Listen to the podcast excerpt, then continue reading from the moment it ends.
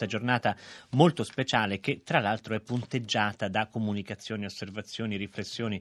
L'ultimo tweet arrivato mi sembra sia quello di Piero Micheli che dice a Firenze, casa di Machiavelli in via Guicciardini, sulla lapide il nome del segretario fiorentino. È scritto Machiavelli con due C e non so quanto ci sia una, una, diciamo, un'incertezza della forma del cognome, in fondo stiamo parlando di parecchi secoli fa, in cui, un'epoca in cui a volte la forma dei nomi dei cognomi variava anche nella scrittura della stessa persona che li portava, oppure che si tratti veramente di uno svarione. Comunque continuate a scriverci tutto quello che volete su questi argomenti, qualcun altro, un altro tweet, parlavamo di, dell'uso di dire esci dentro, esci fuori, ecco esci dentro me lo ordinava il caporale in caserma a Taranto, nessuno dei due conosceva l'inglese, così scrive un altro ascoltatore in riferimento all'ipotesi che, questo, eh, che questa forma sia legata a un'influenza della lingua inglese. Un dialogo dunque che passa attraverso tutti i vari ponti, tutte le varie forme di comunicazione di cui Rai Radio 3 dispone e un altro modo per comunicare con noi è partecipare al nostro gioco. Questa è la città che eh, è riassunta in alcune frasi di un'opera letteraria e che vi sfidiamo a riconoscere, la città ovviamente. Ecco le frasi, è un movimento che non si ferma mai, neanche d'estate, e continua, continua senza rispetto per nessuno, inoltrandosi nel cemento fino alla periferia e anche oltre, dentro alla vecchia pianura, devastata dalle lamiere.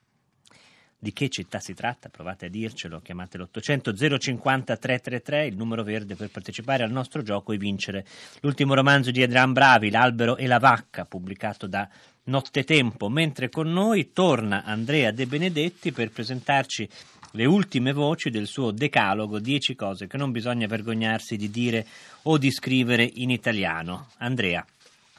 Eccoci, allora, eh, parto dal settimo punto, vado un po' veloce, poi sul decimo vorrei prendermi un po' più di tempo per eh, prevenire tutte le accuse che mi pioveranno addosso.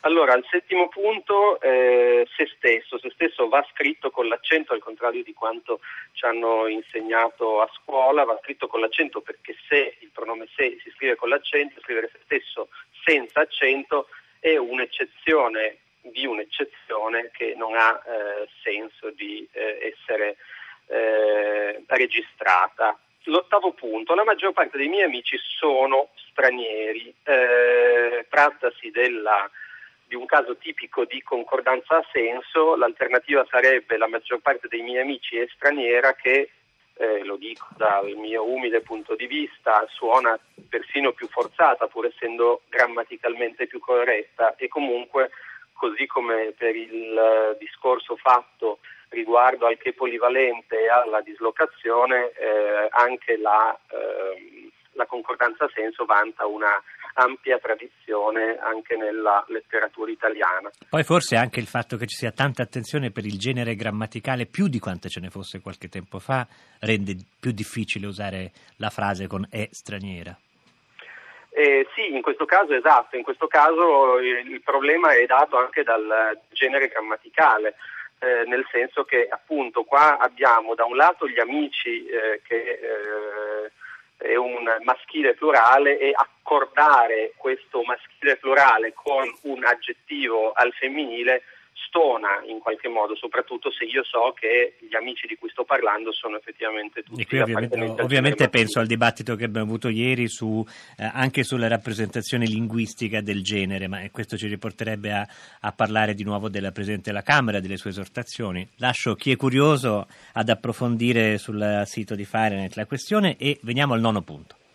Nono punto, eh, i verbi meteorologici, eh, anche qui a scuola abbiamo imparato che bisogna dire è nevicato, è piovuto, è grandinato, quindi usare l'ausiliare essere per i tempi composti.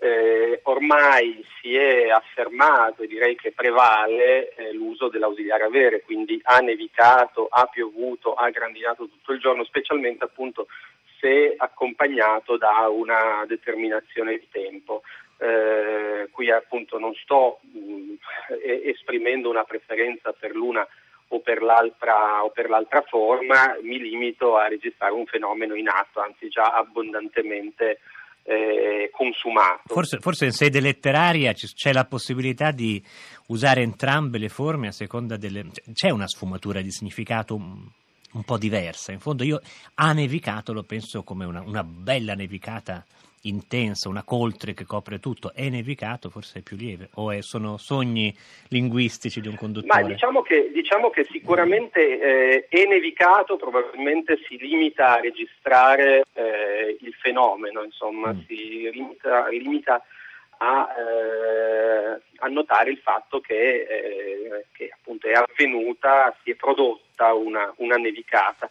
Mentre ha nevicato è come se in qualche modo attribuisse a un agente esterno, anche se sappiamo che i verbi meteorologici sono, sono privi di soggetto, attribuisse a un agente esterno questa, il fenomeno della nevicata, però anche lì eh, ci sono pareri discordanti su quali sfumature di significato eh, apporti l'una o l'altra versione. È un fatto che ormai convivono abbastanza pacificamente e come dire, la convivenza tra l'altro risparmia agli stranieri dalla, dalla fatica e dall'imbarazzo di, di non, non, saper scegliere l'ausiliare giusto, che è un imbarazzo grosso per gli, gli, stranieri quando hanno a che fare con i tempi composti dell'italiano. E veniamo all'ultimo punto del decalogo. E l'ultimo, l'ultimo tragico punto è il qual è. Allora, qual è sappiamo tutti che, che, che va scritto senza, senza apostrofo e non, non, non, insomma io l'ho inserito nel decalogo non per proporre eh, lo, lo, scardinamento di una regola che, che, che, tutti abbiamo imparato a scuola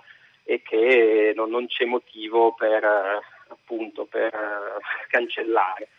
Eh, ci sono però alcune, alcuni commenti che vorrei fare. Allora, il primo è che eh, io per primo, ma sospetto di non essere il solo, eh, ecco, a me per primo capita di, eh, di scriverlo l'accento, quando, quando, l'apostrofo, pardon, quando, quando, sono di fretta. Mi viene automatico come lo scrivo quando si tratta sì, di cos'è, certo. quando è, eccetera. No? Eh, poi lo cancello perché so che è sbagliato, però mi viene e quindi probabilmente una ragione per cui questo, ehm, questo eh, gesto automatico mi, mi, mi viene, eh, ci sarà. La seconda considerazione che vorrei fare è che eh, diciamo, mh, registrare il fatto che eh, la, l'avvento delle nuove tecnologie, dei social network, la possibilità ormai diffusa di scrivere anche a non professionisti della scrittura ha aperto le chiuse a tutta una serie di errori ortografici che una volta sarebbero stati impensabili, che una volta non avrebbero avuto alcun canale per, per passare. Adesso l'errore ortografico troviamo, ce l'abbiamo tutti i giorni sotto gli occhi quando, eh, quando frequentiamo i forum o, o Twitter eh, o, o, i social network perché, eh, perché un, Quindi lei dice è un fenomeno contro cui non, non si può porre un argine. No, io quello, io quello, che voglio dire è che per la prima volta, credo, nella storia non soltanto dell'italiano, delle lingue, ci troviamo di fronte alla seria minaccia che anche l'ortografia, che in genere eh, rappresenta, se vogliamo, una delle... Eh, dei, dei settori più, più, solidi, più saldi della lingua, anche l'ortografia è a rischio Bene. per la prima volta. Noi no? do- dobbiamo assolutamente fermarci qui, De Benedetti. Io eh, la ringrazio perché eh, questi dieci punti, che sono poi altrettanti spunti che possono essere ritrovati sul nostro sito, penso daranno a discutere, ma non ai nostri ascoltatori, ma a generazioni di ascoltatori, perché vedo che molti messaggi stanno arrivando ed è mh, praticamente impossibile rendere conto di tutto, ma questi dieci falsi miti grammaticali credo saranno veramente materiale su cui riflettere. Allora grazie ancora ad Andrea De Benedetti, di cui ricordo ancora Val più la pratica, la piccola grammatica immorale della lingua italiana pubblicata dalla Terza.